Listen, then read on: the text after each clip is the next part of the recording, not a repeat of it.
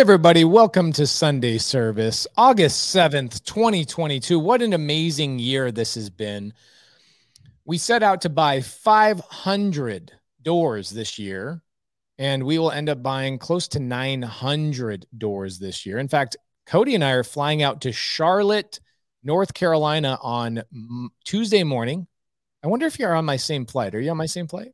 I was, but Don said you were changing yours, so I don't I don't know what flight. It's at 6:40 a.m. So if yeah, I'm, I'm you and I are on the same flight. I'm changing my flight home. I'm not. I'm I'm going to a mastermind with Grant Cardone. There's like seven of us meeting with Grant for three days, talking it, multifamily stuff. Ooh. So this is multifamily week, dog. You and I are going out to Charlotte. We've got a 408 unit deal we closed on about 60 days ago, but we're going to go out tour the property. We're taking our investors out there with us, so we should have a good time. And it's very pertinent, very timely that you and I are going to be doing a an episode tonight on multifamily creative finance investing strategy. So, um, also last week closed on a 43 unit seller finance 50 year note, zero down, 4% interest multifamily deal. Got another one, 30 unit deal, Corpus Christi. I think it was um, 5% down to the seller, 4% interest with a 50 year note. That just closed last week as well. Um, got a 105 unit deal in Louisiana. Seller financed $13 million. Only needed $2 million to close it. Seller finance multifamily is dominating the space right now. Cody and I, uh, you even sent me over a deal uh, last night what where was that deal? I was in uh it was a 50 unit in or no, 64 units in Amarillo, Texas. Why aren't we buying that? We're looking at it. We're uh we're getting a walkthrough set up this week and we're gonna uh Heidi on the team's gonna verify the numbers on it this week.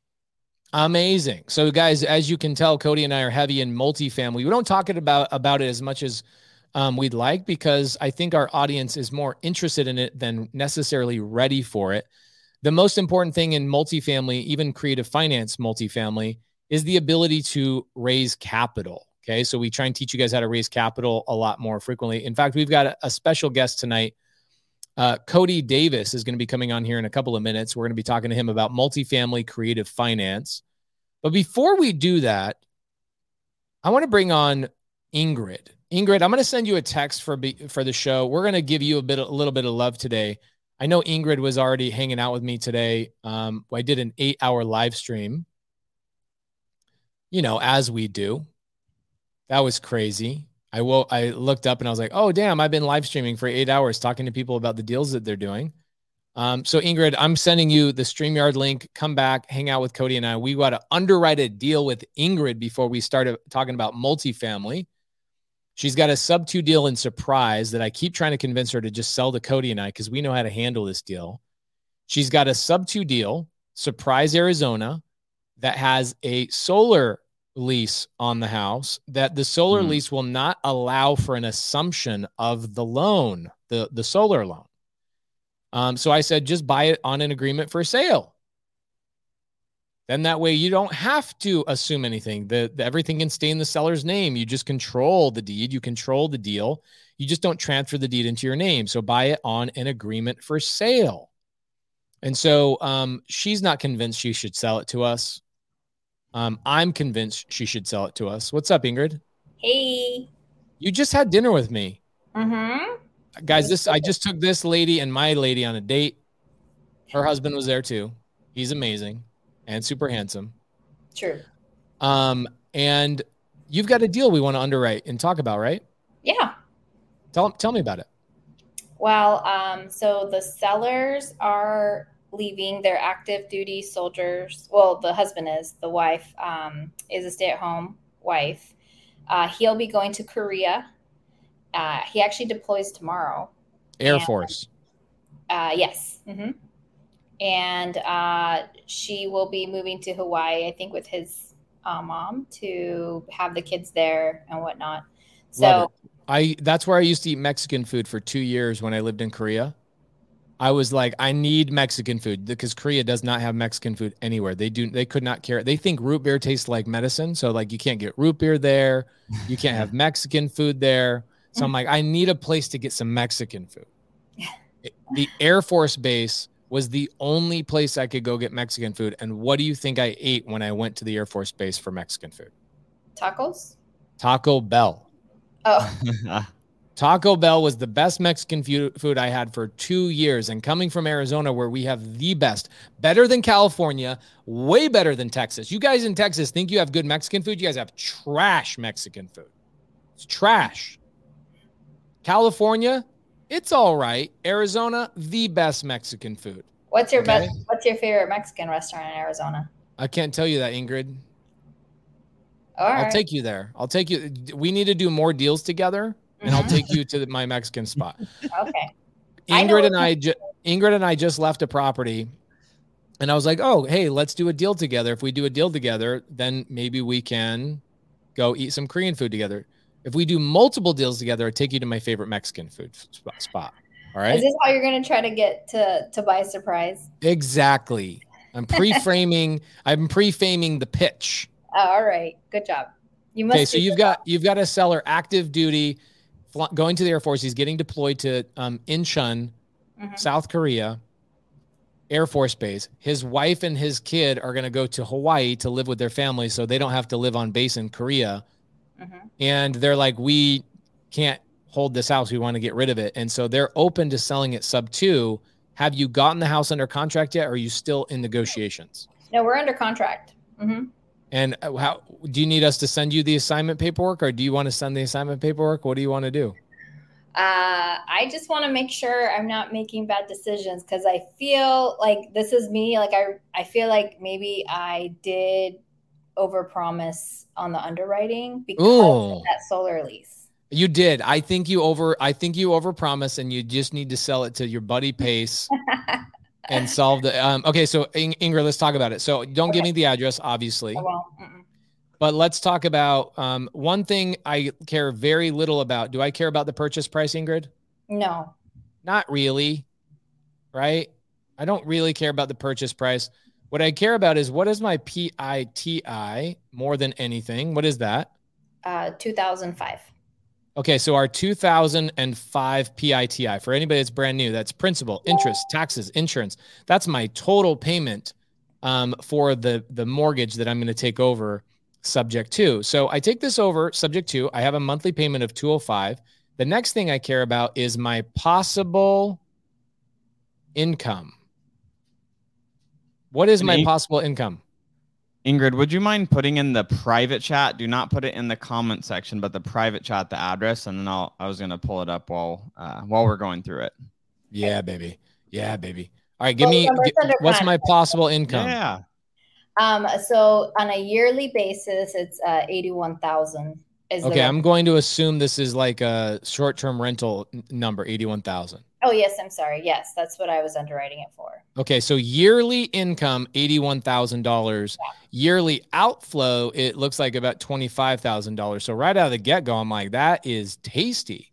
Okay, once I know this, my possible gross cash flow is 50 what is that? 55,000, 50 $56,000. So my gross cash flow on this property is $56,000. That's pretty dope. Now, the next thing I care about is what is my entry fee? Don't send me a sub two deal, guys, if you don't know what entry fee is. Just go to YouTube and type in Pace Morby entry fee, and it'll teach you all the things. So let's go through it. Sellers are getting how much cash? $20,000 down payment. Okay. And then Can we talk are there any arrears? No arrears. Any liens? They have two liens: the solar loan and the water a water softener loan. Which I don't know how you would want to account for that right now. Should If it was me, if it was me, I, I'd say zero because I, if I were you, I would buy this on an agreement for sale, Okay. not subject to. Okay. So Okay. let's walk through that. hmm We're walking through it. So twenty thousand, I would not pay off the arrears and liens immediately out of my pocket. Mhm. because I would take it over on an agreement for sale. For anybody that doesn't know what an agreement for sale is, type in Pace Morby agreement for sale on YouTube. It'll answer your question. Okay. Sellers, cash, 20 grand, arrears, liens. Ingrid, when you assign this deal to me, what are you assigning it to us for? Uh, there is no assignment fee. This came from me being a um, uh, a listing agent. No, when you s- assign it to us, what are you charging us for an assignment fee? zero. I'm keep. I have to keep this bad boy. Okay, so she's going to keep this deal. Let's see if I Well, can convince her otherwise. Partnering up, you know. Let's see. Let's talk about it. Okay, cool. So you've got zero arrears, zero assignment if you buy it on an agreement for sale. hmm Okay. And then you've got your closing costs on an agreement for sale. You still go through closing to do an agreement for sale. So you're probably going to spend somewhere around, I'm going to guess 4,000 bucks, something like that. That's exactly what I put 4K in my. Estimate. I know I cheat, I cheat, cheated. I looked at your notes. Oh, did you? No, I'm just kidding. Okay. So, uh, seller. Okay, great. Now I've I got my, two months closing. Uh, excuse me, two months uh, holding costs. Just. well, that's number six. You're skipping ahead. Oh, forgive me. You're too smart. Mm. Okay. So with your renovation, what is my renovation? So renovation right now is I don't think I have that number. Seven thousand for floor, a washer and dryer, fifteen hundred. You're making me do math. What's my total? Sorry, I'm in total we have we'll say eight thousand. $8,000 total for renovation. I'm wrong. I'm wrong. Seven plus three is ten. Fourteen thousand. Okay. Love it.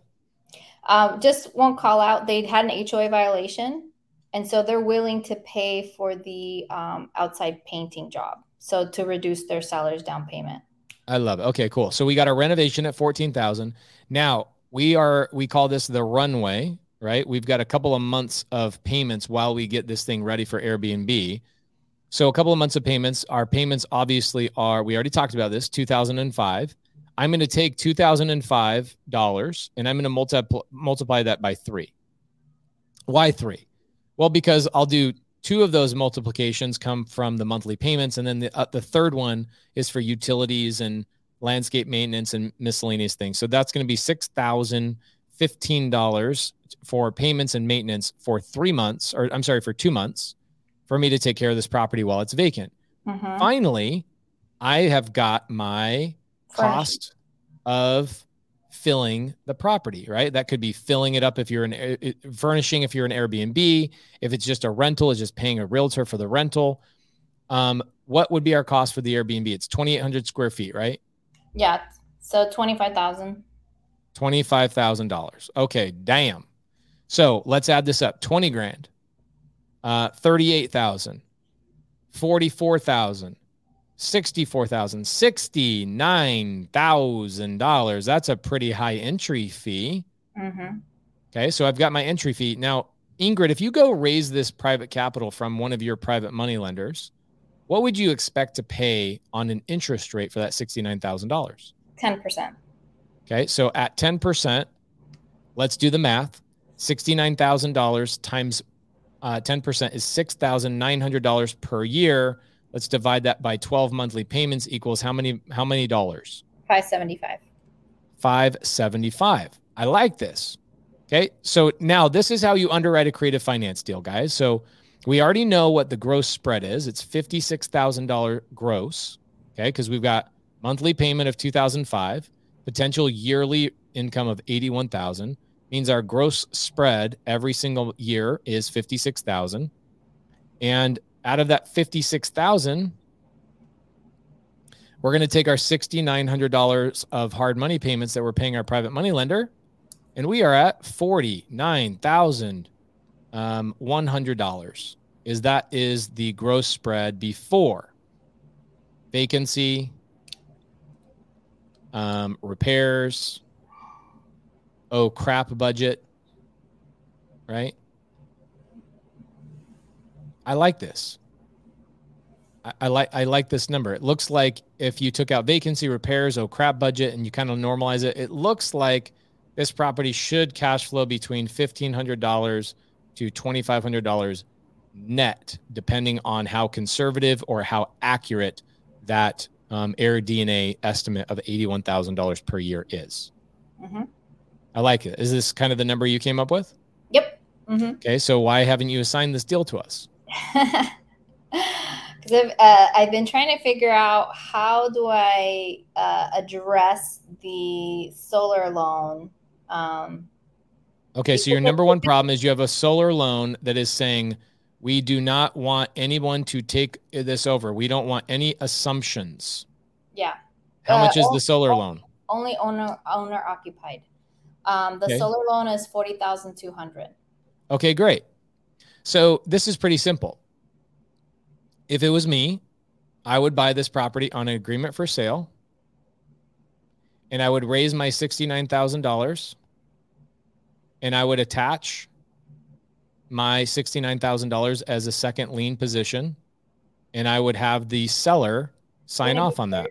Oh, so one thing we didn't talk about is yes, they're getting twenty thousand dollars in the entry fee, but one other thing that that they'd like to see is um, negotiated a hundred thousand dollar balloon payment When? in five years. Okay. So that's that. Okay, and then As long as as long as the balloon has what on it? uh, the requirement of what the house should appreciate for. Yeah, I would I would tell them that you want an auto extension if the pr- house does not appraise for what your original purchase price was. Right. Now, um, what I even in an agreement for sale though, so like they, they wouldn't be in second lien position though, right? The PML would be in third. The PML would be in third position. That is correct because your your one hundred thousand dollar balloon pay- payment would be in second position. Right. Yep. And what about the solar loan and the water softener? Um, are those currently liened against the property? Yes. Yeah. th- So then your private money lender would actually be in what position? Fourth. Fifth. No, fifth. Your private money lender would be in fifth position. hmm There you go. So that's what I've been trying to overcome. Is like, how do you? You don't overcome that. You just do it. Okay. I mean, there's not really much to overcome in that situation. You just do the deal and you put your private money lender in fifth position. What is what does your private money lender care whether they're in second position or fifth position? So mine actually does because he's an investor. He doesn't Get a different one. Yeah. Okay. Here's another crazy idea. Do you have another property that you own that you could throw a second position on of his money where he would be in second position? and Cody, he would be freaking? I don't know why you got to give her the answer before I get her to conv- to give us the deal, bro. Um, no, actually, I don't have a property where I don't have at least a second lien position. And I do. oh god. So this is this is an interesting thing, right? So like Cody and I have um, a deal. I actually pulled it up earlier today on that big long hour, like long eight hour deal. A Mhm. deal that Cody, I don't know what you and I are going to do with that deal, Cody, but it's interesting that Which um, one? 6761 West Sonnet Drive. We have roughly $250,000 in equity on this deal. I'll pull it up for just a moment. I want to sell that and then 1031 it into something else. Why? Offline conversation? I mean, I It's got a 2% seller finance deal, bro. that balloon, it has a balloon on it though. Yeah, that goes three more years. Yeah, so we have 3 more years. I mean, we could I guess, you know, if the if prices continue to go up, I mean, that's the like we could sell it. Like what I just see is like, okay, could we take that $250,000 and use that as a down payment on a million dollar building? Oh, Cody's wanting to go commercial on this thing. That's what I was thinking. What if what if we keep the property and we use our private money lender and put them in second position on the Sonnet Drive deal so that we can get this deal from Ingrid? So, See, um, do a know? lot of people ask Ingrid, why do you not sometimes sometimes why we won't refinance out our houses, right? So we've got two hundred and fifty thousand dollars in equity on this one property out of lots of properties we own. Another one we have that's really good. I've thought about the, refinancing this one too. This one is interesting too because look at the equity we have on this one. This one's almost three hundred thousand dollars just on this one property. But why I don't want to refinance this is because it's nineteen years into its amortization schedule. So right now it's like you're going to kill it that amortization. At this point, it's basically principal only is hammering down this 372. So I'm like, you know what? I don't really care for that 300. I can use that 300 as a way to sponsor my way into multifamily deals. And um, then the um, equity actually becomes useful to me. So that would be a good solution for you, or maybe bring on a partner that could do that for you. Um, do you know Hung Mai? I know Hung Mai very well. So uh, he is uh, another really amazing person in the Airbnb space, and He- um, very much. He just got his first sub two deal closed the other day. in New Orleans. Yeah, I so know. proud of him. Um, so he was going to help with private money on this. So one of the things that we were going to, not him himself, he has raised. So one thing we were thinking about is just clearing that solar lien, and then at least we would um, then be able to do sub two on this. Because part of this is also like, how do we offset money we've made this year? with Mhm. depreciation. And so um, that for me has been somewhat of a priority um, in trying to figure this out. It- if I could show you how to figure that out, the secret to that without paying off the solar lease, would you sell the deal to me? Would I partner with you? Oh, I see. I see where she's going with this.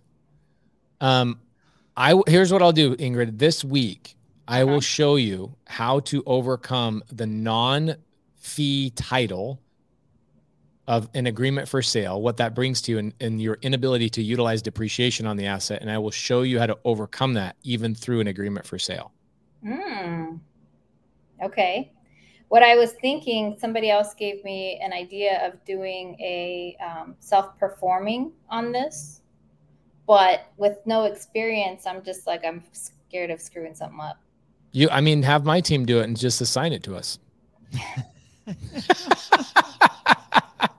How, how am I supposed to become a full time real estate investor if uh, Dude, you made plenty of money this last year. Let me make a few bucks. oh Lord.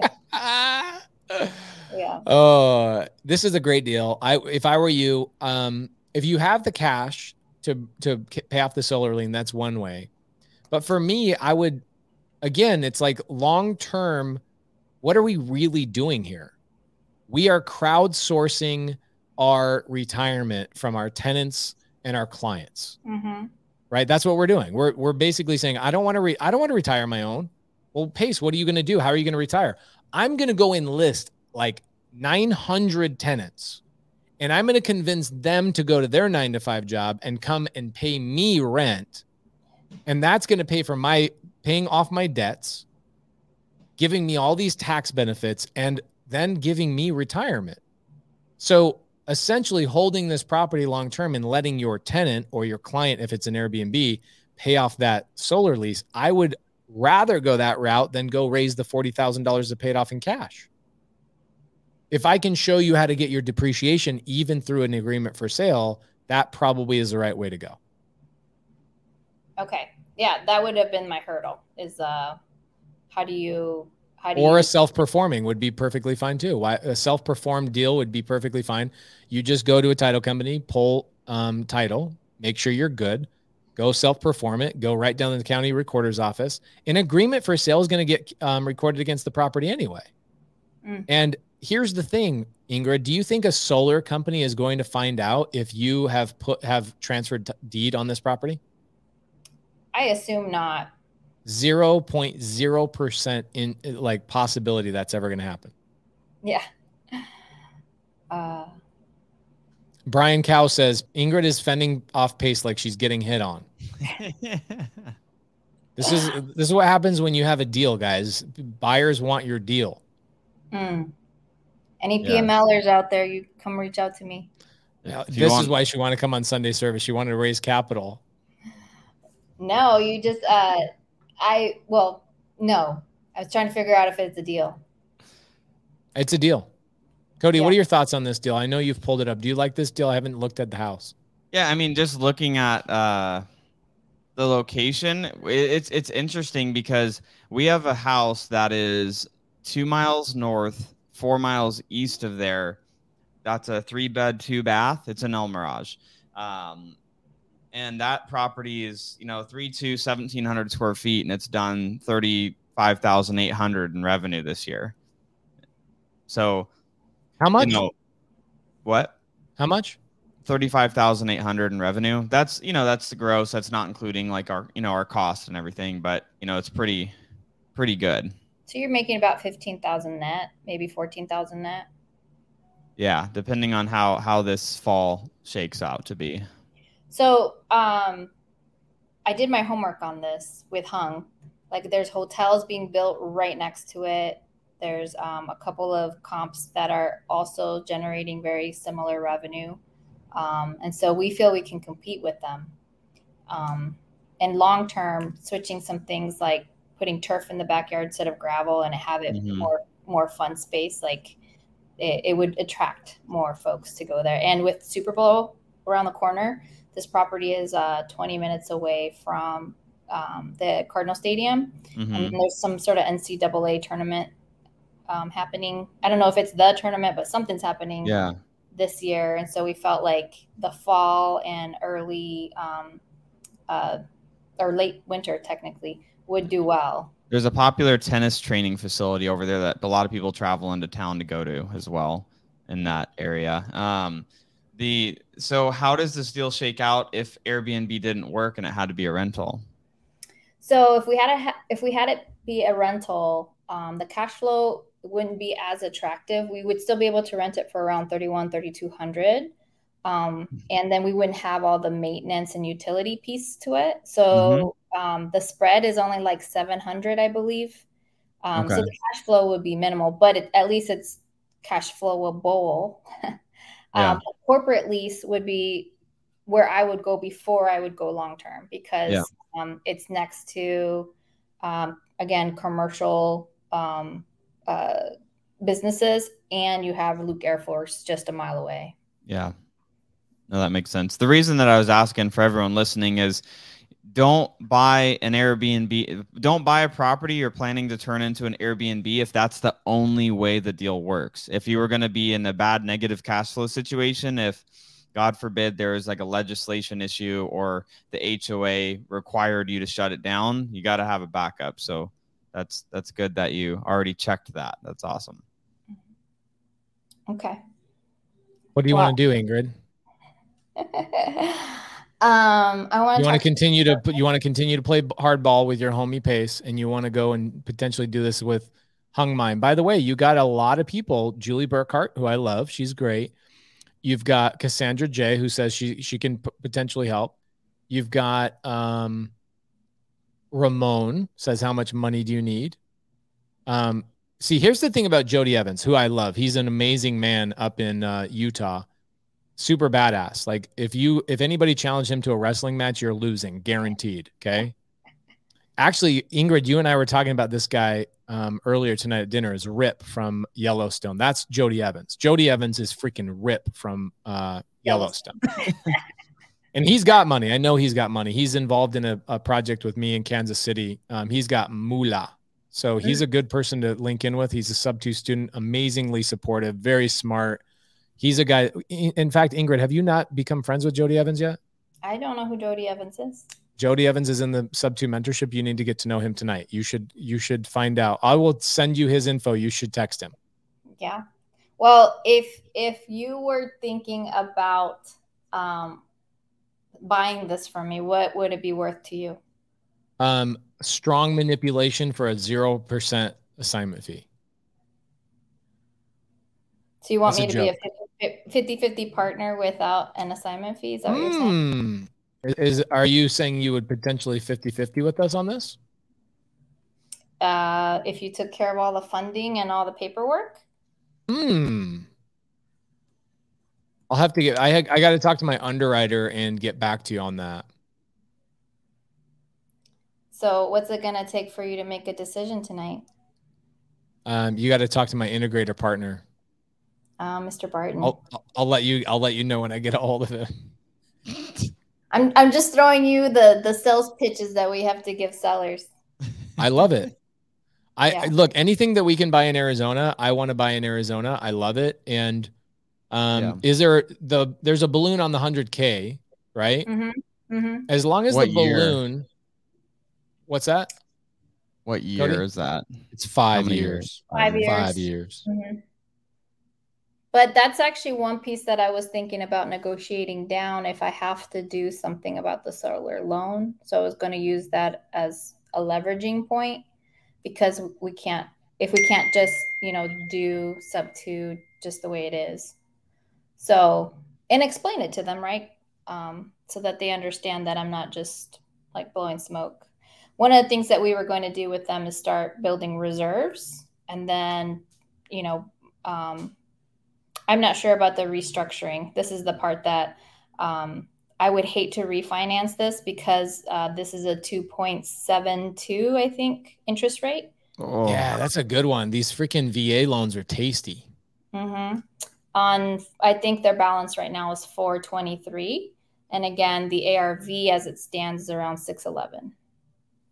So the 423 plus the 100,000 balloon plus the 20,000 to them is essentially the purchase price. Correct.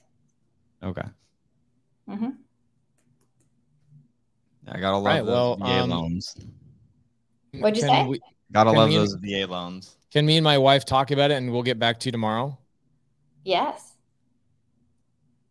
Love it. All right. Well, thank you for this opportunity. Love you both. I love you. You're amazing. Thank you're you. we're- you're greatly appreciated. We uh, uh, this whole community appreciates you. You're amazing. Thank you. Look at you, dude. Like freaking crushing it and being a badass all the time. Send me more creatives. Who has problems in their business? You guys need to reach out to Ingrid Hernandez. She's amazing. She will help you. She will talk to sellers. Um, if your sellers speak Colombian, she will speak Colombian to Oh my them. God. Spanish. Que si hablan español. Que si hablan You see how cultured I am? I mhm. well speak Korean.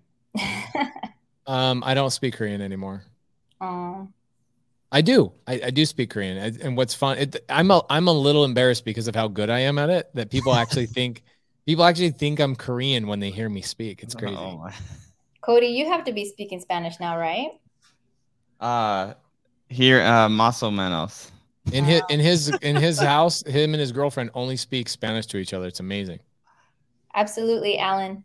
Yeah. I I uh, I wish I spoke more Spanish with my children, so that's what I need to focus on next. Yes, you do. Mhm. Um, ooh, this is interesting.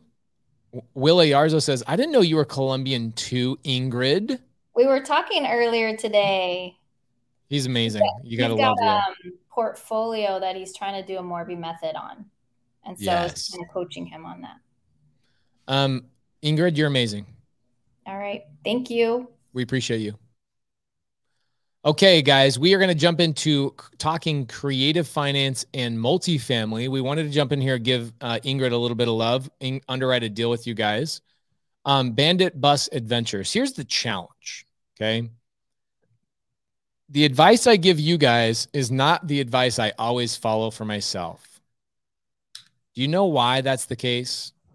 Is because when you first start in your business, you're always going to do things different than the way you do them in year two, year three, year five, year seven. So if I was on my YouTube channel and I was giving people in year one or just starting out in creative finance, year five or year seven advice, I would be doing you a disservice.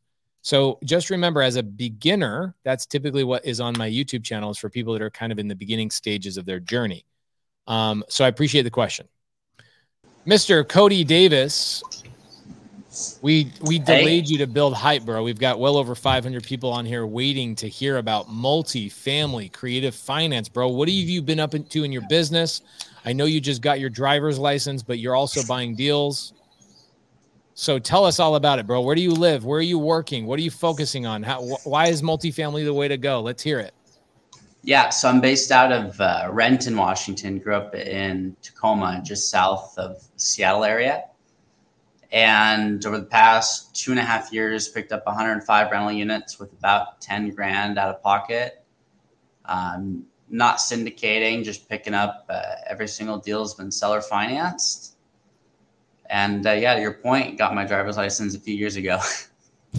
Amazing. I told you guys. I told you guys he just got his driver's license. So that shows you what's possible. So very young guy out of Tacoma, Washington, Some people would say that Tacoma, Washington is the armpit of Washington. I don't disagree with them, but also Washington's way prettier than your state. So the armpit of their state is way prettier than the armpit of yours. Okay. I can tell you that that much right now.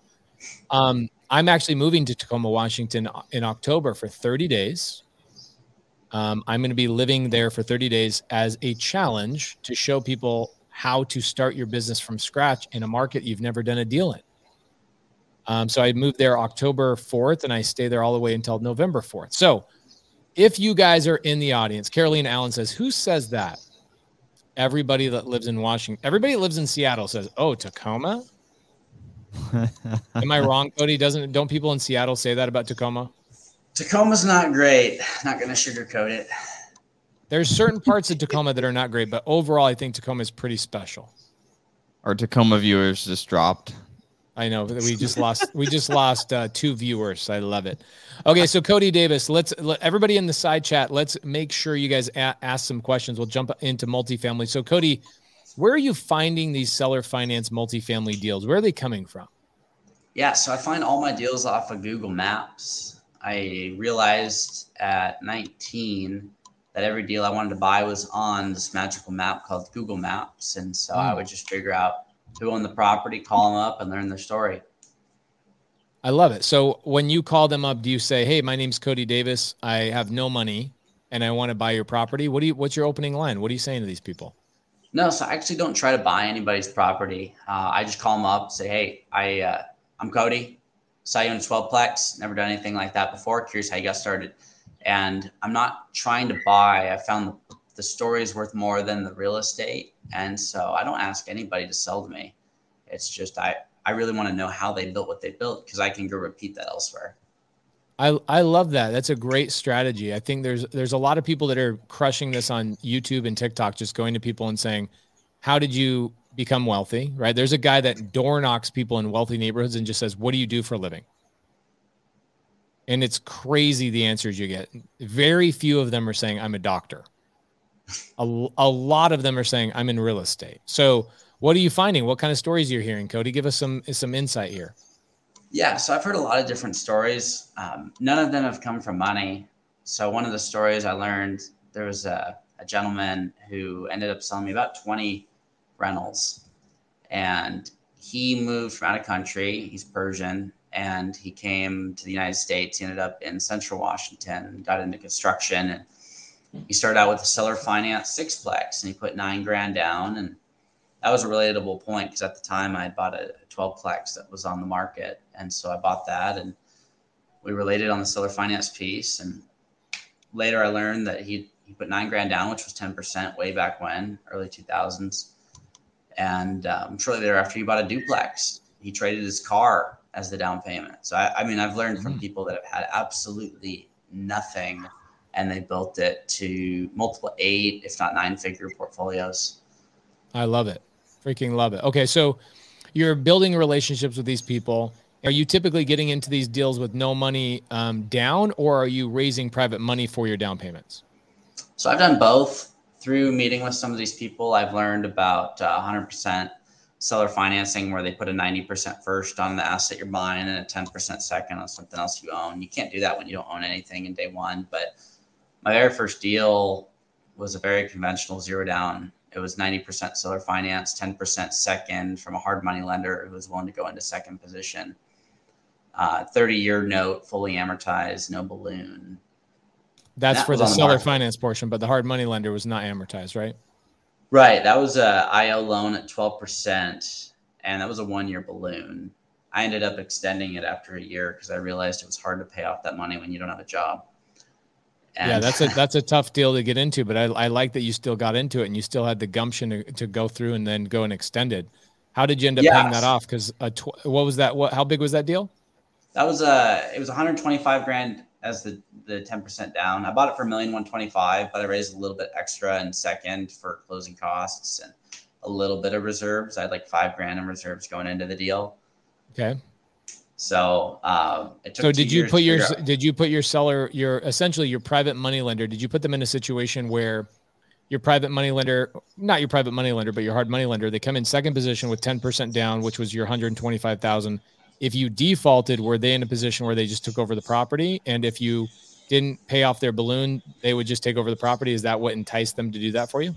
Yeah, I just signed a deed in lieu, and the fact that it was a 30-year fully amortized note was hard to get. My first deal was a 12plex, so it's it's difficult to get 30-year fully amortized conventionally in that situation. So they were willing to sign for it, and I would just sign it over if I failed to pay them back. So they were excited because they were like they kind of have this th- this model that's basically the loan to own model, which is I'm going to give you a loan, and I kind of hope that I end up owning this property. So we call it the loan to own model.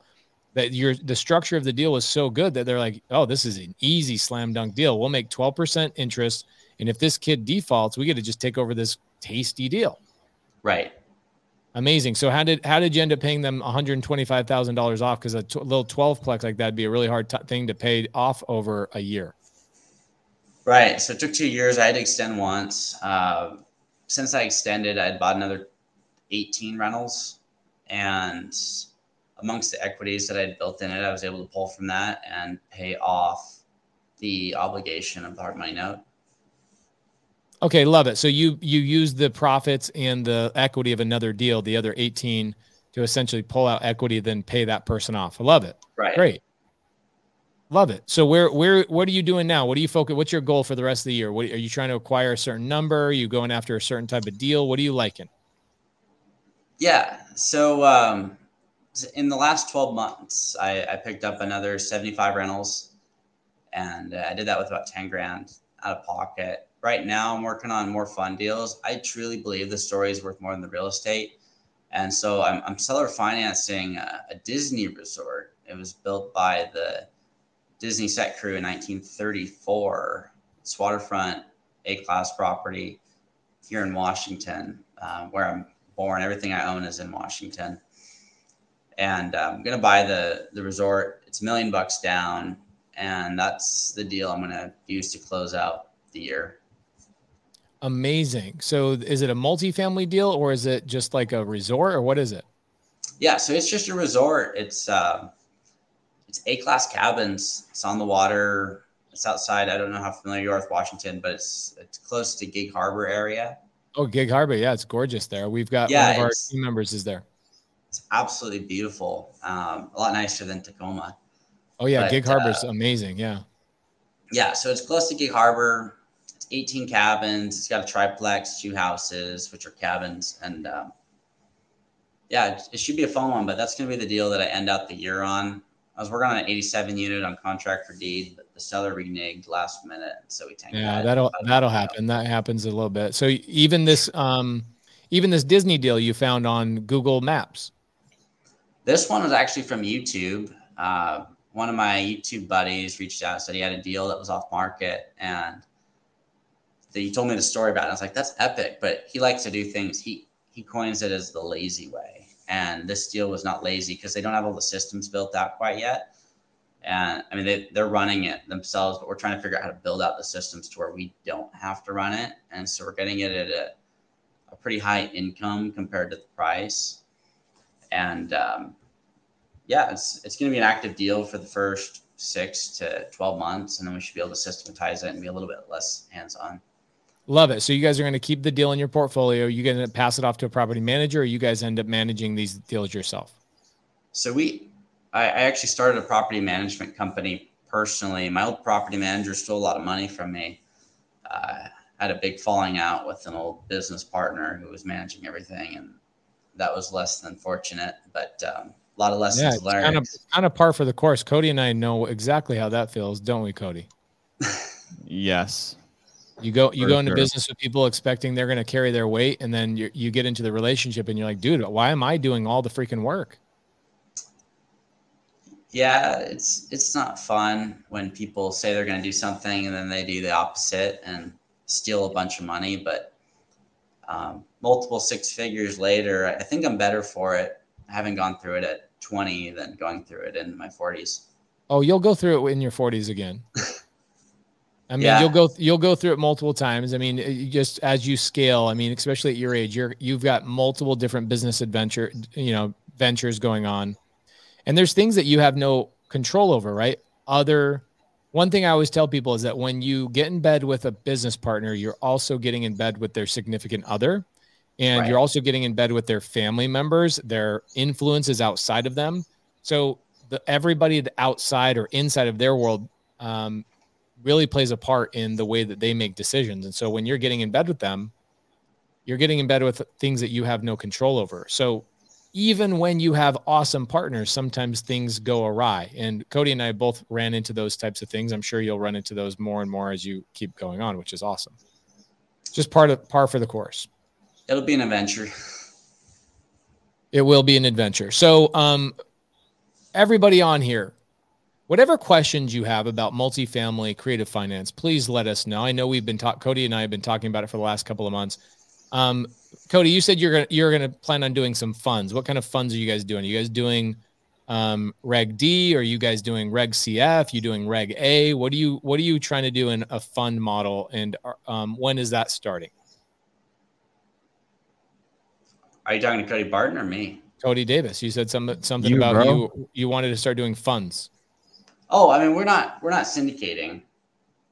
No, I know, I know uh, that you said that. Well, a syndication and a fund are a little bit different, but you said a little bit earlier you were thinking about going down the fund route. Huh. Uh, yeah, I mean, I, have raised some capital, but mainly as JV. Okay. So those so, those uh, those people, your private money lenders, end up not being your lenders; they end up being your business partners on the deals. Is that what you're saying?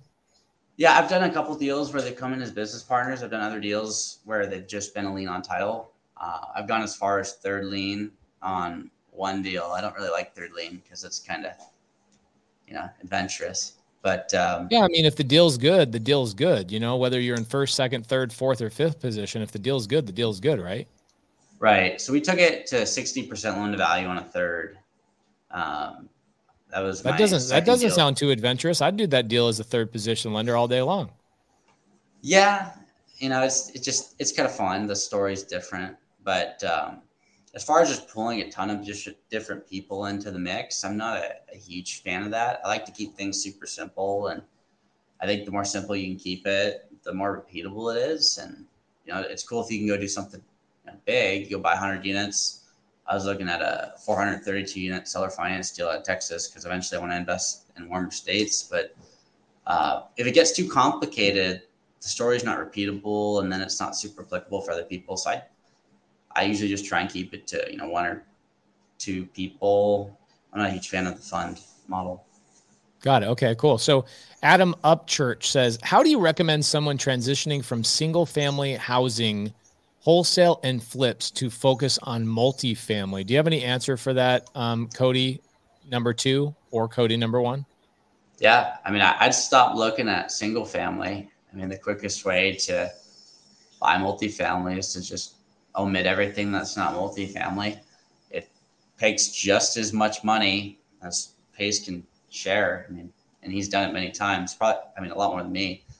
Uh, it doesn't cost any more money to buy multifamily. It does to, co- to buy a house.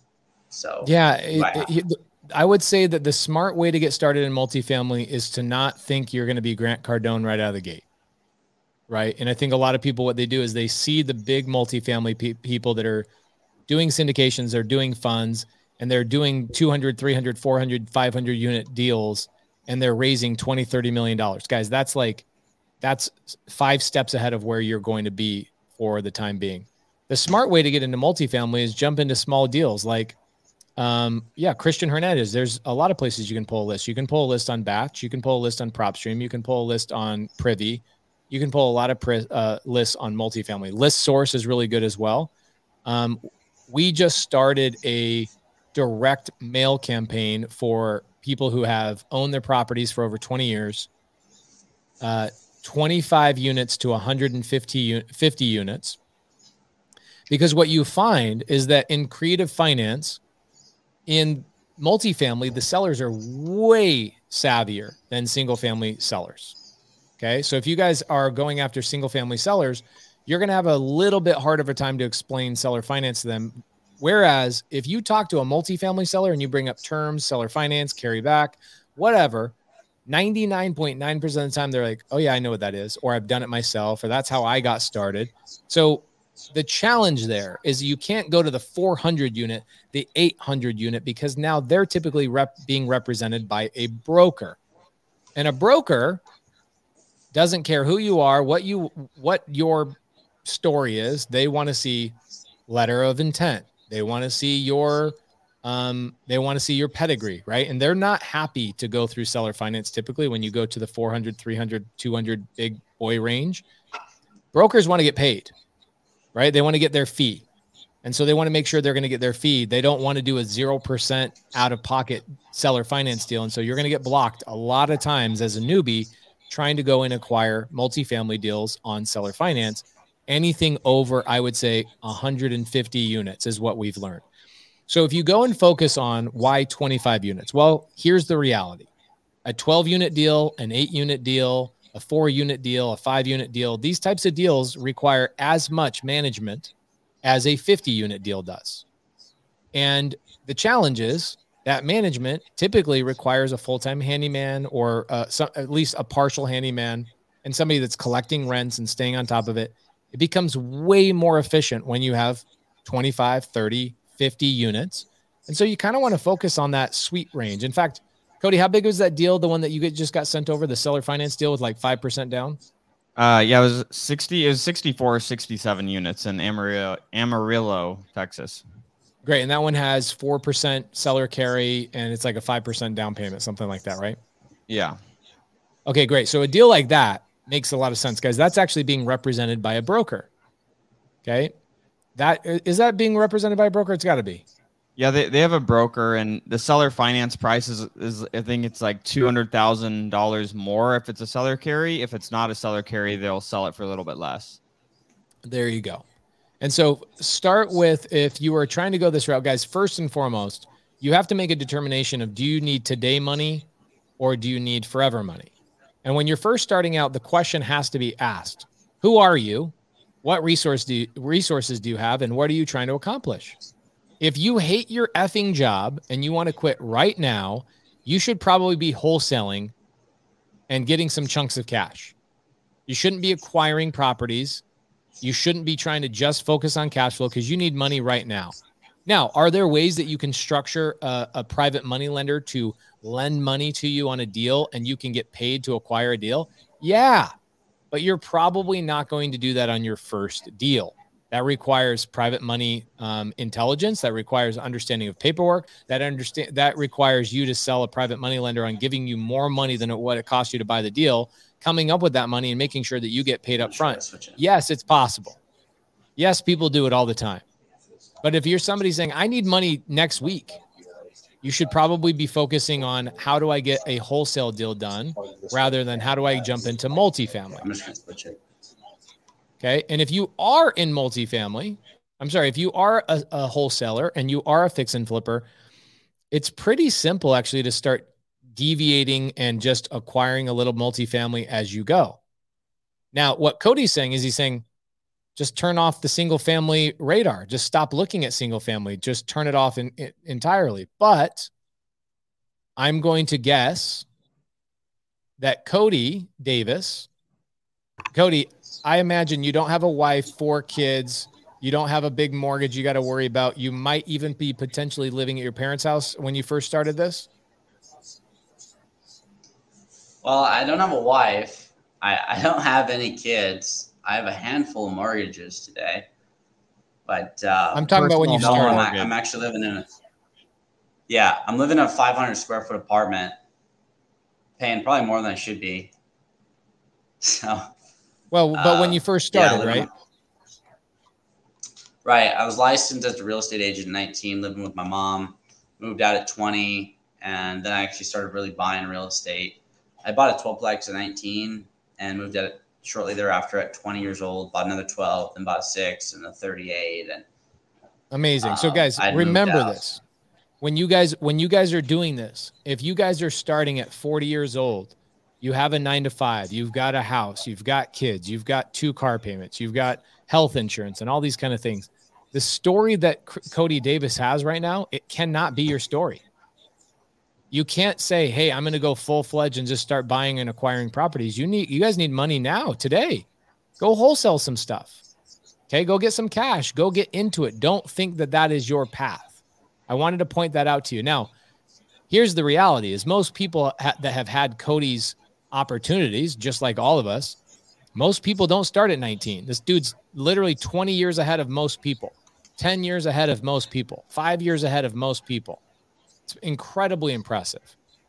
However, don't ever, ever, ever compare your journey to his. If you, if your question is, how do I start in multifamily? And somebody says, go focus on multifamily understand your situation's always going to be a little bit different than theirs. If you are somebody that has a job, a wife, children, health insurance, and all these obligations, don't just go and start buying multifamily because here's the other unfortunate thing about multifamily that a lot of people don't tell you.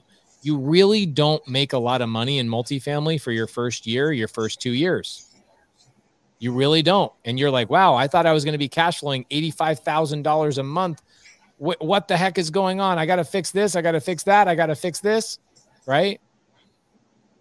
Don't think that that's going to put you in a situation where you're just going to scale. Multifamily is a massive wealth builder. And especially for people who have active income like Cody, myself, and Cody, number two, Cody Davis.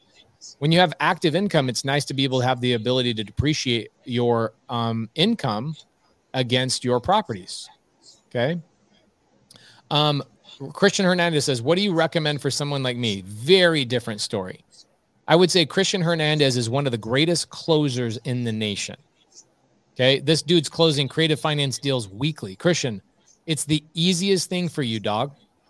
You could go and acquire 200 deals by the end of the year, 200 doors by the end of the year in seller finance multifamily. Incredibly simple for you. Go pull a list between 25 and 150 units call them the same way you guys are already doing this in your single family business and have the same conversations with them and go lock those things up on seller carry. It's incredibly easy. Okay.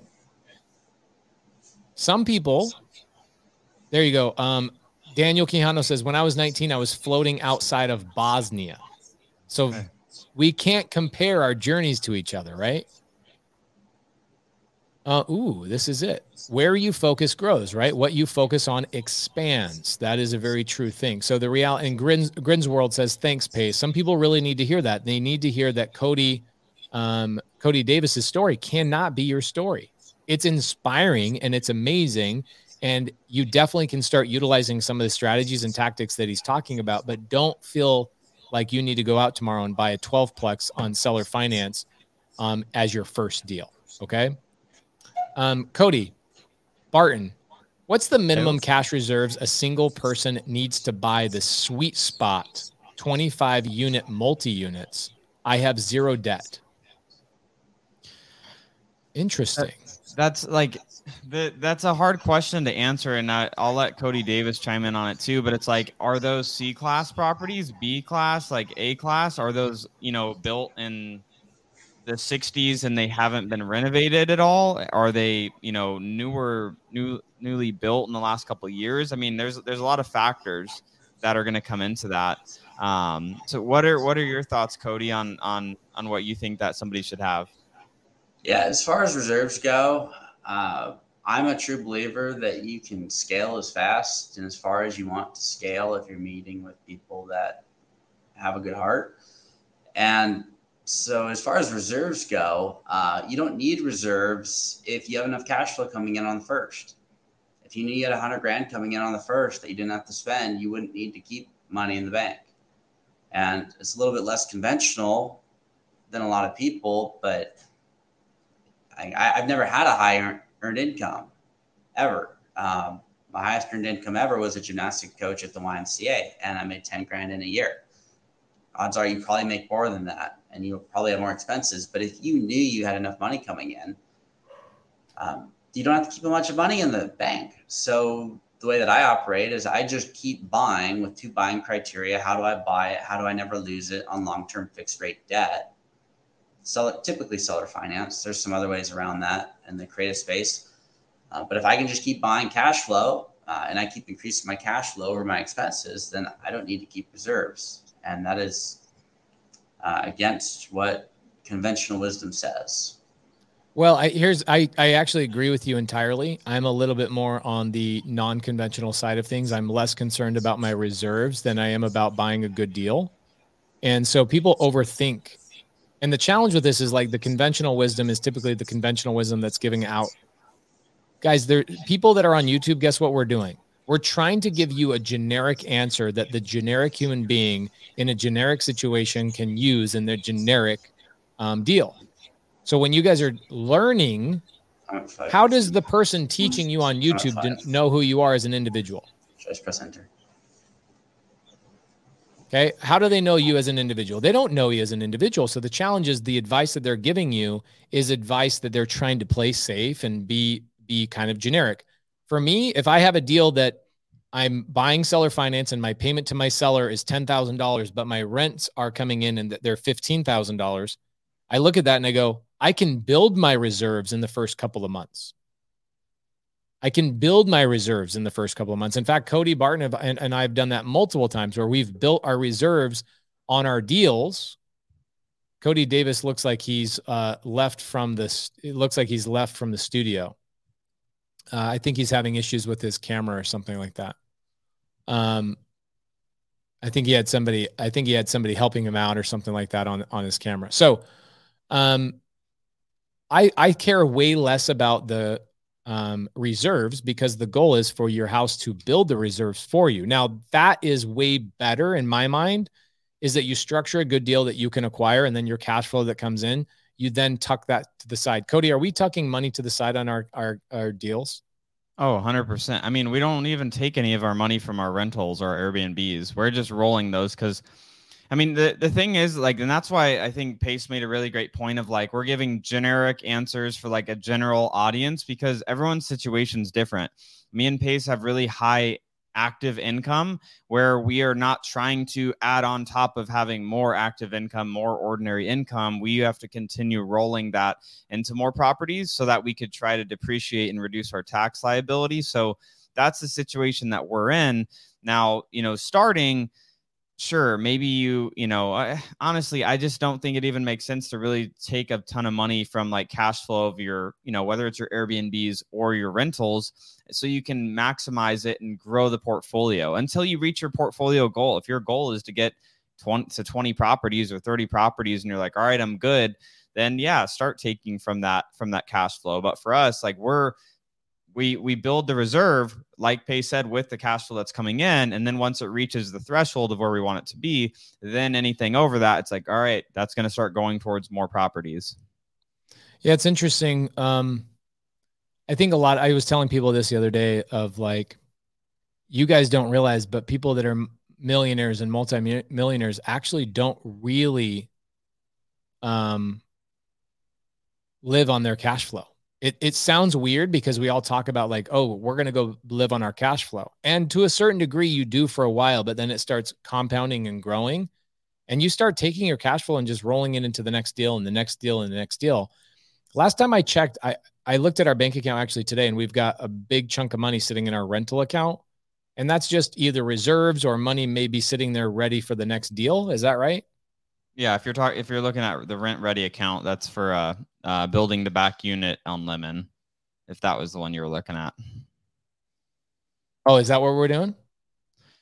Yeah, if we can get the city to approve it, going through some hoops with it right now, but that is the plan with that money. um. Okay, got it. All right, cool. So Talking about the properties, what's the status of the de- the deal you were doing with Jerry Norton, Cody Barton? I'm not buying it. I'm not buying the house.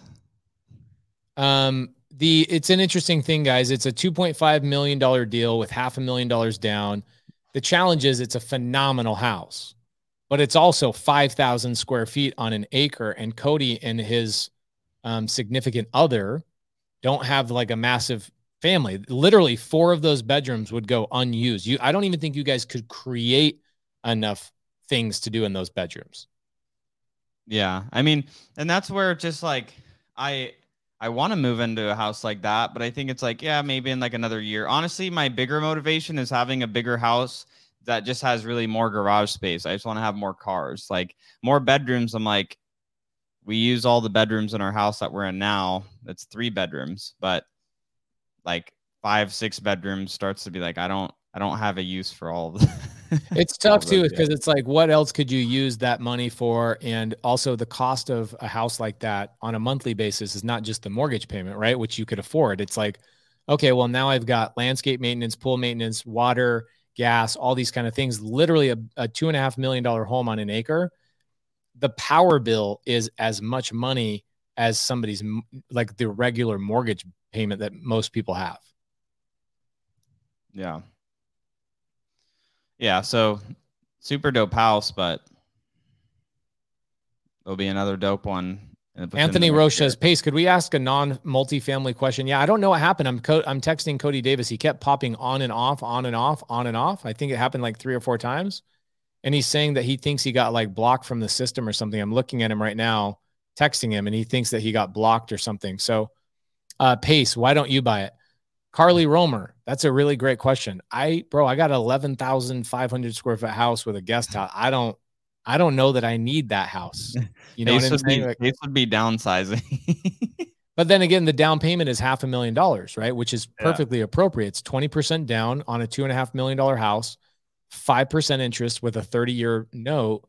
It's an amazing deal, especially for a buyer like yourself, Cody, that's a business owner. But I think it, the challenge is that you've really got to make a determination when you're making money. Like, where do I spend my money? Where's the velocity stronger, faster, all that kind of stuff. Um, mm-hmm. So, what do you live off if you don't live off your cash flow? We live off all of our businesses, our wholesale income, our fix and flip income.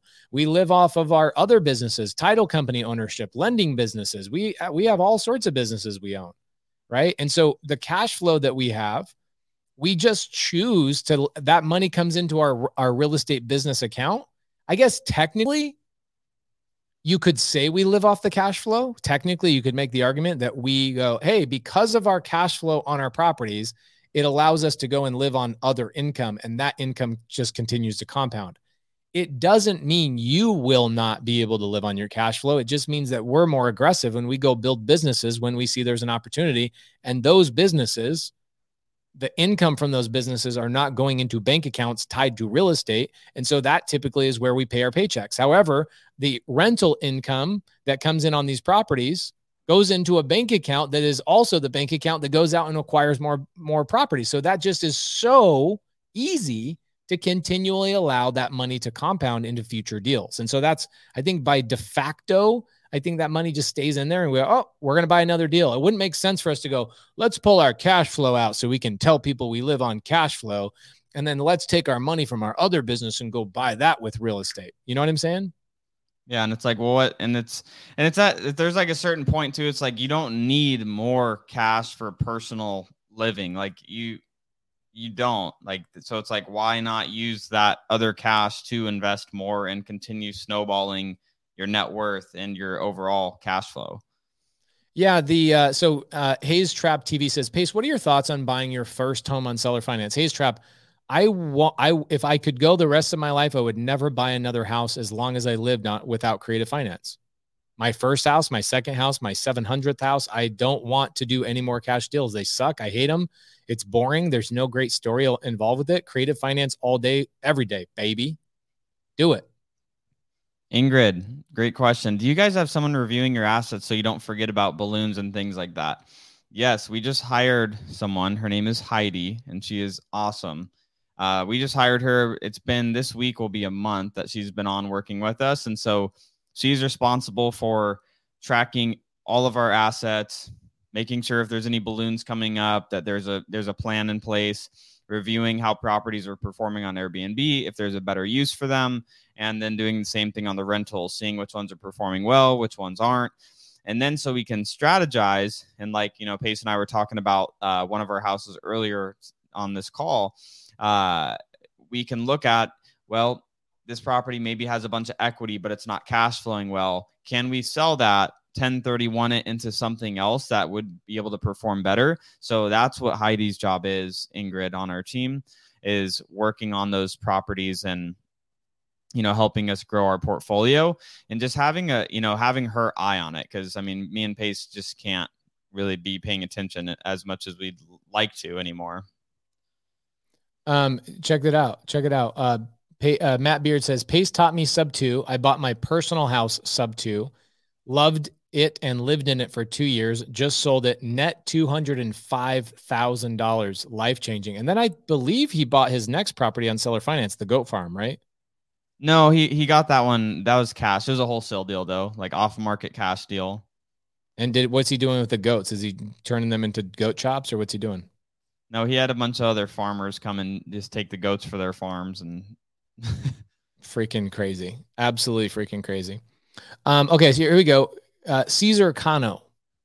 Can you 1031 a property and get something more than 200%? Hmm.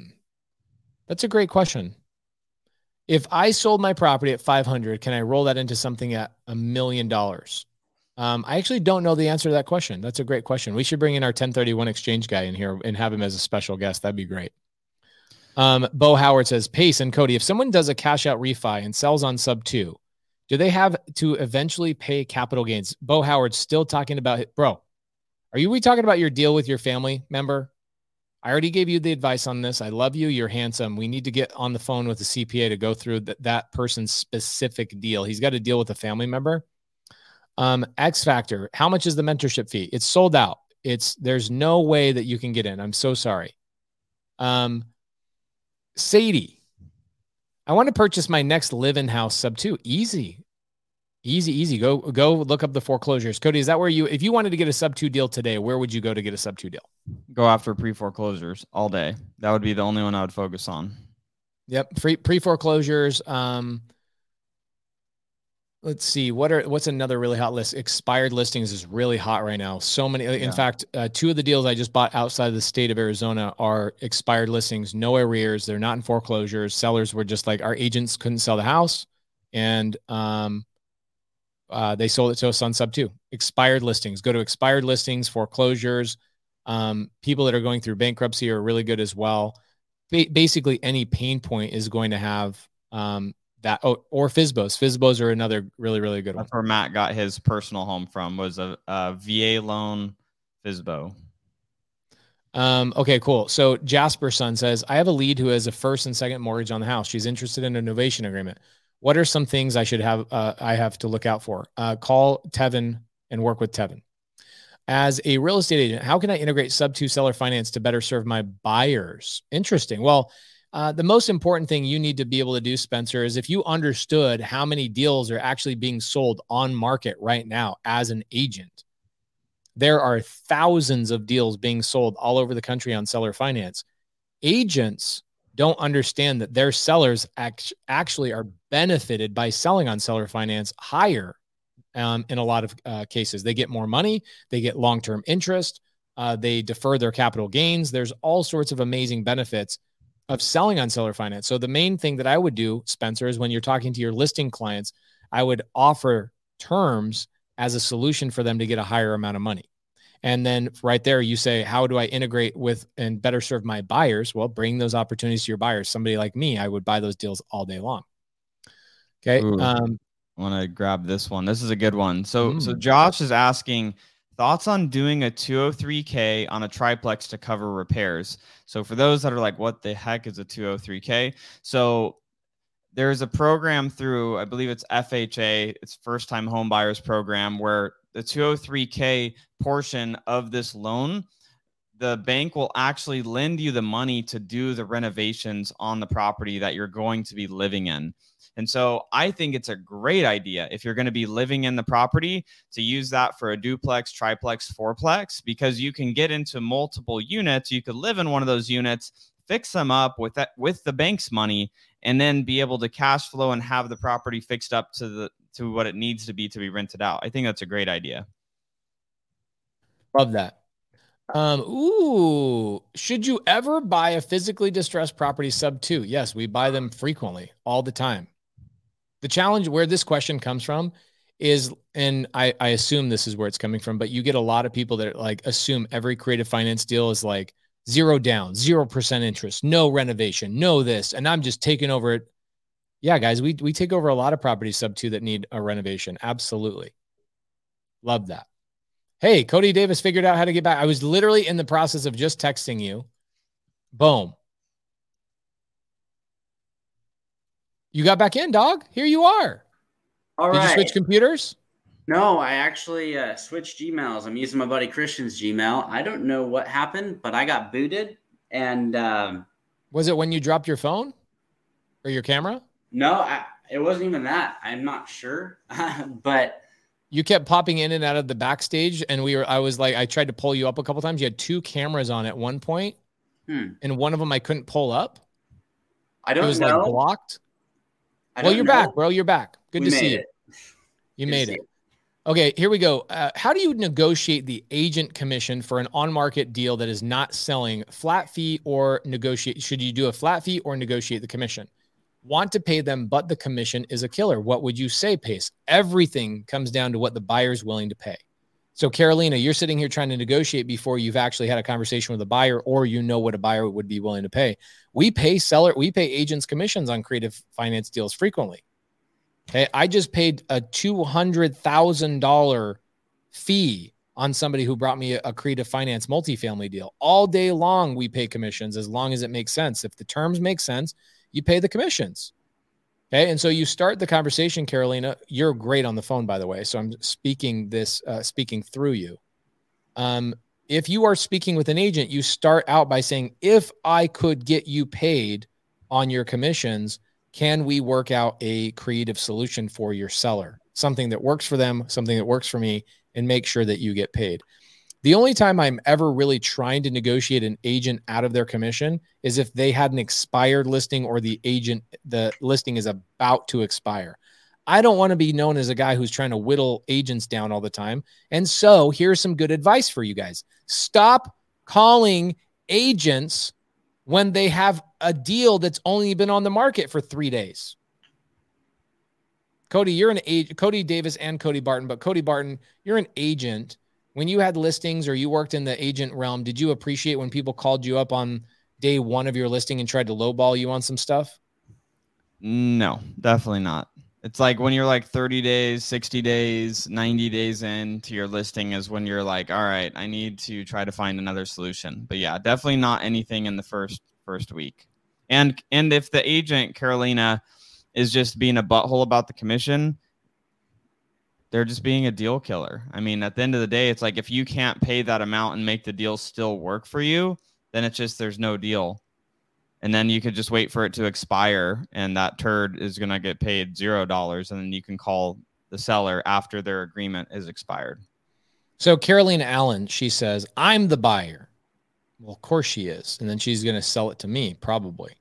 So um hold on a second. Let me let's let's figure out what her situation is. Hold on a second. Let's, let's figure out. Hi, Faith. What's up? You better mute me in the background. I did. How are you doing? Good. How are you? Happy I'm Sunday. so much better. I heard your voice memo to my wife, and it meant so much to me that you sent her that. That made her feel good too. Uh, she's amazing. I, I appreciate her. So Thank um, you. here, here's my question to you. So you're the buyer. Uh-huh. Okay. So if you paid them a commission, you would have to go raise the capital for the deal. And if you raise the capital for the deal and paid them the commission, does it still cash flow? It will. Yes, I believe so. Um, I'm looking to maybe do like a wrapper, like a lease tone on it, Okay. And Um, and why are why aren't you selling the deal to me? because it's in Oregon. You hate blue states. I, I- yeah, you're right. You got me right. You got me there. I don't I don't like the blue state. So this is a deal that is being represented by an agent. Have you spoken Mhm. to the agent yet? I did, and that was her. Her main concern was my buyer is, or my seller is going to ask about the commissions. No, they ain't. They don't give a shit about know, your commissions. That's exactly what I was thinking, but I just let her let In, her say. in fact, every seller that sells a property and they look at the final settlement statement, like, why did I pay this knucklehead so much freaking money to Mhm. sell my property? Well, and on top of it, this property's been on market for 90 days, so she's Mm. not moving it. Um, okay, so what I would do is I would submit an offer. First and foremost, Cody Barton, you would need to correct me if I'm wrong on this. Is it illegal for an agent not to rep or not to submit an offer to their seller? I don't know if it is in every state, but in Arizona, uh, going back to my continuing education that I've lost took like five years ago, I believe you have to present an offer to your client. I think you have to present the offer in Arizona. I don't know if it's the same in every state, but doesn't mean they will. Not all agents are ethical, so they might not. Yeah, so a- agents are required to uh, present all offers to their clients. As far as I'm concerned, I've never heard otherwise. And so, Carolina, if you don't feel like you can, can nego- you can negotiate directly with the seller, um, first off, I'm going to ask you a question that I don't need. I don't. I'm not asking this to beat you up. Okay. Why are you reaching out to agents listings to try and negotiate creative finance if you don't want to work with agents on creative finance? I just most of my deals have been off market, but since you did the elephant challenge, I was using that as a Great. you know another way to market. Okay, perfect. And I do love that you're reaching out to them on 90 days. Mhm. And the agent's first question should not be, well, my seller's going to ask about the commissions. No, they're not. They don't care about you and your stupid commissions. Um, so that's fine. And that's perfectly fine. What I would do is I would say, um, well, it kind of depends, right? If the, so let's role play. You're the agent. I'm, I'm Carolina Allen. Okay. Okay. I don't sound as happy as you do. So I'm not going to be able to emulate that part of you. Okay. Okay. Okay. Um, what's the agent's name? Knucklehead. Uh, Brittany. Okay. Hey, um, hey, Brittany, it's Carolina. How you doing? Good. Yourself? Good. Hey, I was sitting here trying to negotiate, or not negotiate, but I was trying to structure out what I could pay on the commissions. But then I realized I'm trying to get the cart way before the horse. The most important part of this deal is going to be what terms your seller are going to be open to before I could figure out what commissions I could pay. Have you any idea what your seller would be open to on the creative finance front so that I could back in and figure out what commissions would be affordable? I like that. Okay. There's your answer. Yep. Love it. It's like, why are we trying to negotiate? What like we haven't even gone on our first date, and you're trying to ask me what day are we? Am I going to propose to you? True. You know, use some analogy, Carolina. You're super smart. You're super eloquent. I would use an analogy of like, well, that's kind of like trying to ask me if we're going to get married, and we haven't even gone on for the first date. As as in my experience in these types of transactions, is that the seller is the first step. We got to go to the seller and figure out what they're open to. And based on what they're open to, then we can figure out what the commission structure will look like. And give Okay. give that third party, that fictitious third party story to that um, agent and force their hand to go and talk to the seller. Perfect. And if they say, well, what have you done with a- sellers in the past? You go, well, you know, some good, some bad, but here's the one you probably don't want to hear. I've done a lot of zero down, 0% interest on seller finance because I was willing to give the seller the number. And, but I don't know if your seller's open to that. So we got to figure out what's your seller open for. And if they're the bank, essentially in a seller finance situation, I'm not going to go in demanding what the bank gives me as a loan, right? Use all the analogies that you and I have, have gone through and talked about. Mhm. But the first Okay. one do, we want to do is the is tell them the story of I feel like we're kind of getting the cart, but way before the horse here. I in order to structure your commissions, I got to figure here. Here's a great here's a great thing. Okay, check this out. Here's a great Mhm. analogy. Um, I go into a car dealership, and before I even offer anything on the car that I really want, this the the the uh, the question I have for the sales guy is what's my what's my sales tax on that car? Okay. Is that physically possible for me to figure out the sales tax on a car without without me even working out what the price is? No, of course not. Then what are we trying to do? Come up with the sales price, the sales tax before I even come up with the sales price. Okay. That's what Okay. that's what your dummy agent is trying to do. Is like, I need to know what the sales tax is on this deal before I know what the sales price is. That is physically impossible. Right. And she sounded really on board with the creative piece, but Uh-huh. then later on she texted me asking about the commission and I wasn't 100% sure how to respond to that because I've heard you do flat fees before or I, I've I've done flat fees, Carolina. Again, remember everything's out of context. So the flat fees I've done with people is that they were at the five and a half month mark, and I was like, "Get out of my way! I'll pay you twenty five hundred Mm. bucks. Leave me alone." Gotcha. But then there then there's people that have been involved in a seller finance deal, like a, a, a really great deal that hasn't even hit the market yet. They haven't even listed it. And the seller's about to list the property. And somebody comes to me who's an agent and says, I've got this off market seller finance deal that's freaking blazing hot. Mm. I want, I don't want a commission. I want an assignment fee of 200 grand. I go, done. Nice. Okay. So it depends on what scale I'm at, right? And Gotcha. the scale you're at is this person's been on market for 90 days. Brittany, who I've teased and called her a knucklehead just for entertainment purposes. She sounds nice. Yep. I, w- I would send her a voice memo as long as she has an Android or an, an iPhone. okay. And if she has an, literally, I, I send a lot of voice memos and I would say, Hey, Brittany, I was just thinking about this. And I was like, you know, here I am trying to, uh, you know, structure your commission and we haven't even figured out the price or what the seller's open to in terms. And I was really thinking it's kind of like trying to come up with the sales tax on buying a new car if I haven't even negotiated the price of the new car. It's physically impossible. And so, that. why don't we just start with the sales price of the car first so we can figure out what the sales tax is going to be? That's perfect.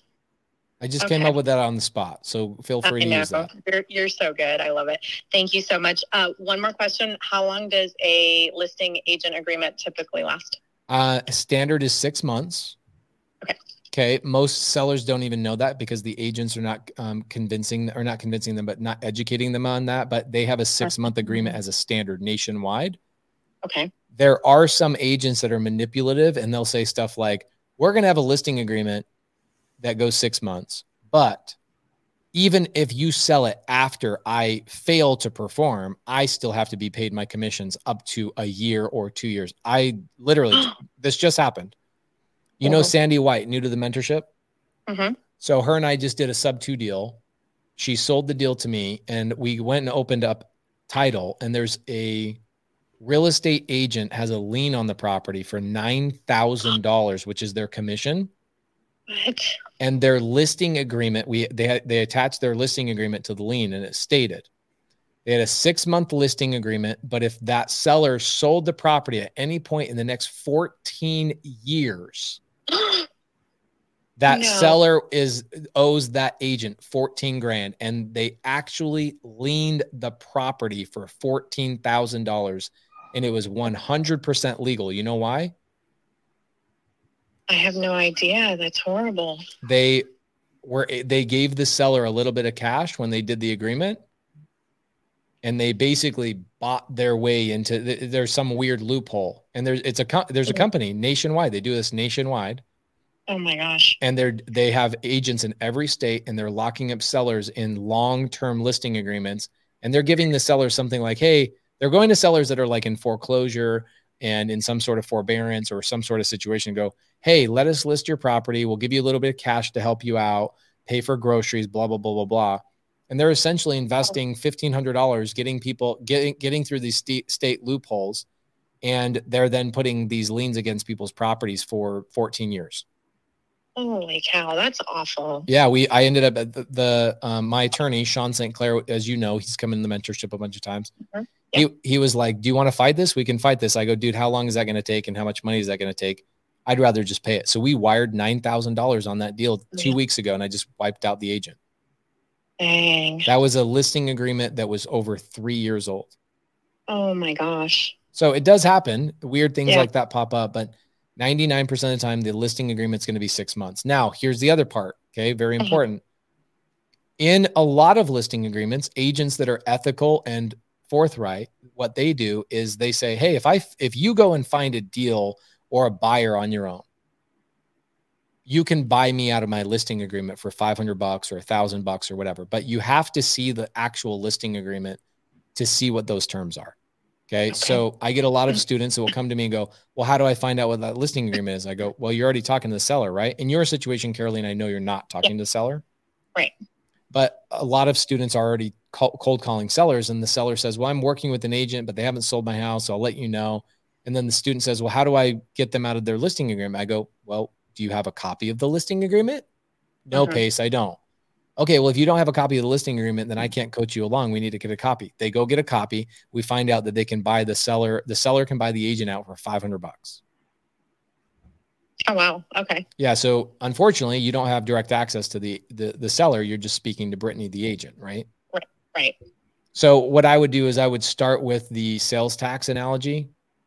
Okay. And I would get her to um I would get her to recognize that she's getting the cart way before the horse. Mm-hmm. And I would just make it sound like it's an impossible thing, right? Like I don't want you to go to her and say, "Hey, I really don't want to work on, you know, your commission because we haven't even worked out the price of the house. This kind of seems like I'm kind of wasting my time."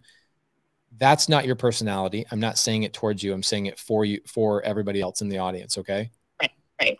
So, um I would go to her and say, "Hey, I you know, I really put a lot of time and energy in like trying to pencil this out, but the re- I realized that I'm trying to figure out the sales tax of me buying a car before I've even negotiated the purchase price of the car. Like I, I've, I'm having a physical impossibility of figuring out your commissions before we figure out the sales price. So I, we need to figure out what your seller's willing to do in certain terms of price, down payment, interest rate, and length of time. And then based on that, I can tell you what your commission would end up being. Amazing. Thank you. She's getting a call tomorrow. Amazing. Good job. Thank you. Okay. Thank you so much. All right. Take care. Bye. Okay. So hopefully that was helpful for a lot of people. Um, there are a couple of people that are like, um, yeah, that, that's an that's an interesting. They're not even doing r- real estate, just getting unsuspecting people to sign these long agreements. Yeah, they, they're they found a loophole. Super smart. Um, Marcia Gold, uh, Gedden says that should be illegal. I should, you know what I should do is I'm going to bring on Sean St. Clair, our attorney, on Wholesale Hotline, and I'm going to have Sean show you that guys that agreement and how it actually is legal. It is actually legal. The way they structured this, it's genius. They had an attorney do it. Our attorney looked at it. He's like, oh my gosh, this is going to take you time, energy, and money. Okay. Um, anyway, so hopefully this was good. I I lost a little bit of momentum with uh, Cody Davis. We lost him for a little bit. Are you what camera are you using? Are you using a phone, a laptop? What are you using? Right now I'm on my laptop. I tried to log in. I had to log in with a, a separate email. I got booted out for some reason from my personal email, so I logged in with my buddies. How did how did you how can people get a hold of you and reach out to you and collaborate with you whether it's you know private money or bringing deals to you or collaborating with you watching your YouTube channel how can people get a hold of you yeah so if you want to message me on Instagram Cody D2020 I've been advised by a lot of people not to give out my number, but I do. So if you have something you want to chat about, 253 389 3005. Uh, not sure why the tech difficulty was today, but uh, give give your cell phone out, out again in your um, Instagram in the side chat because a lot of people are listening to this while they drive, um, and it's hard for them to type it out. So make sure you put it there. Okay. okay. And um, bro, it's so great having you tonight. We we are three minutes past our time on uh, Sunday service. I appreciate you coming in. Hey, thank you. Thank you, brother. Thank you. Um, all right. Um, yeah, guys, what I'll do is I'll bring in Sean St. Clair on that. Richard Lycon says, I have a multifamily deal that is above my pay grade. Guys, if you want to do a multifamily deal with me, um, please send me an email or send Molly an email, molly at America Home Offers. Um, I have a couple of deals that are going on right now. One of them is a um, deal that I am keeping. People have brought the deal to me. I'm funding it. I'm um, making sure all the money's there, all that kind of stuff. And I'm keeping them on as a part owner. Okay. So if you guys run into multifamily stuff, please make sure that you guys come to us. I'd love to do a deal with you. It'd be a blast and um, I'll I'll even potentially keep you on as an owner depending on how we want to end up structuring it. Okay. Um, where can I find a seller finance contract or a sub two contract? Hire an attorney or become a sub two student. I give out probably eighty thousand dollars worth of contracts that have cost me seven years of my life and the right attorneys bouncing from this attorney to that attorney and revising them so many times. I don't give those away.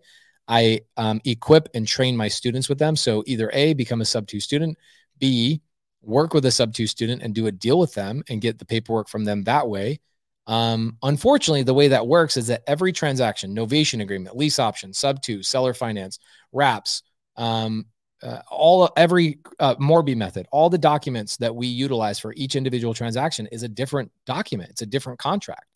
And so you would have to go and do all of those types of deals in order to obtain those contracts or go hire an attorney and spend the money um, to have them draft that kind of stuff. Okay. Uh, what's Cody number two's number or contact? He put in the side chat a couple of times. Um, let me see if he's put it down there. You guys just got to scroll through and grab it. He did definitely put it in there. Okay. Um, next level lifestyle. What agency was that? Or will it come up on the liens when we pull a lien list? I have a mortgage. I wouldn't want to do, to do business with that agency. Great question. I don't know off the top of my head. My team typically deals with that. And I will bring them in. I will bring Sean St. Clair into Wholesale Hotline and made a note of it. And I will bring him in and we'll actually bring the company name up on the screen and we'll actually walk through that. It cost me nine grand. So I'm I'm pissed off about the nine grand. I mean, we'll end up making 100 G's on that deal, but still, man, oh my gosh. Um, Pace, would you pay $150,000 over market value on a seller finance deal if it was zero down, 0% interest, and it still cash flowed at $500 a month? Yes, 100%. Yes, I would. If there's no balloon, why wouldn't I? I, I bro, we don't buy we don't buy deals based on value. We buy deals based on cash flow, right? Because the cash flow pays down the value over time. So you're going to give me $500 of free cash flow every single month for that deal. I kind of feel like that's not a real deal. That's just a question you're trying to ask me. So, um, great question. Um, absolutely yes. Okay. All right, guys. Thank you so much for Sunday service. Next week, we are actually starting something really fun. We're going to start a 12 part, I think either 12 part or a 15 part series going through step by step by step by step, week in and week out of where should I start? okay, the next week is what's my next step. The next week is my next step. The next week is my steps, my next step on how to go get your first creative finance deal. Okay, so next week is where should I start? If I'm brand new, I'm going to tell you exactly where you should start. And uh, you don't want to miss next week. It's going to be the beginning of a 12 part series. So, what's going to happen is you're going to show up on week three and you're going to, wait, what happened to part one, two? Well, we did those already. So next week we will be doing part one, which is where do I start in creative finance? How do I go and get my first deal? Okay. And uh, we will make sure that we help you guys out. All right. So appreciate you guys. Sunday service is the freaking best. I appreciate you guys showing up here for us and giving us the love and support. We had about 650 people watching live tonight um, between our couple of YouTube channels and our Facebook group. We'll see you guys next week.